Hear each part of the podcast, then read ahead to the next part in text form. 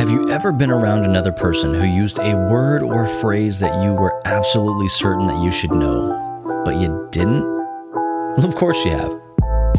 Hey, don't worry, nerd, because we've got some great news for you. You're about to learn something brand new, and this will be useful. Not like that throwaway knowledge like math or science. This is the real world, bub, and you need to be able to hold your own in a nerdy conversation. So pull up a chair and pay attention, because LTN's got another nerdy definition for you.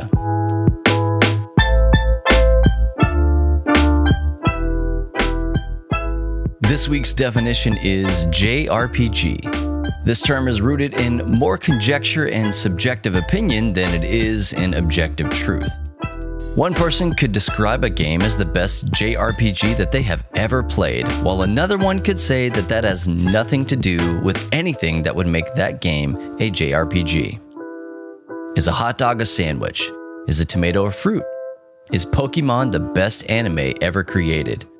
Is The Legend of Zelda a JRPG? These are the true mysteries of the universe. But much like a great mystery, there is no clear answer to set your mind at ease. There are two major schools of thought when it comes to talking about what makes a JRPG. The first is that the game needs to be made in Japan, obvi, and have true RPG elements.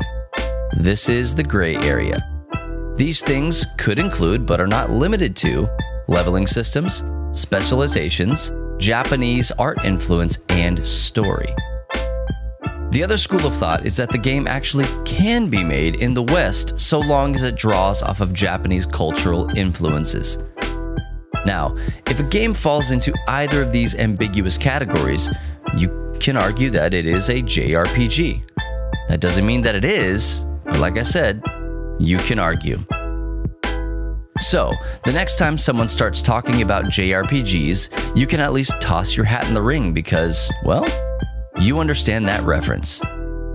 Kind of. Well, as much as anyone else does, that is.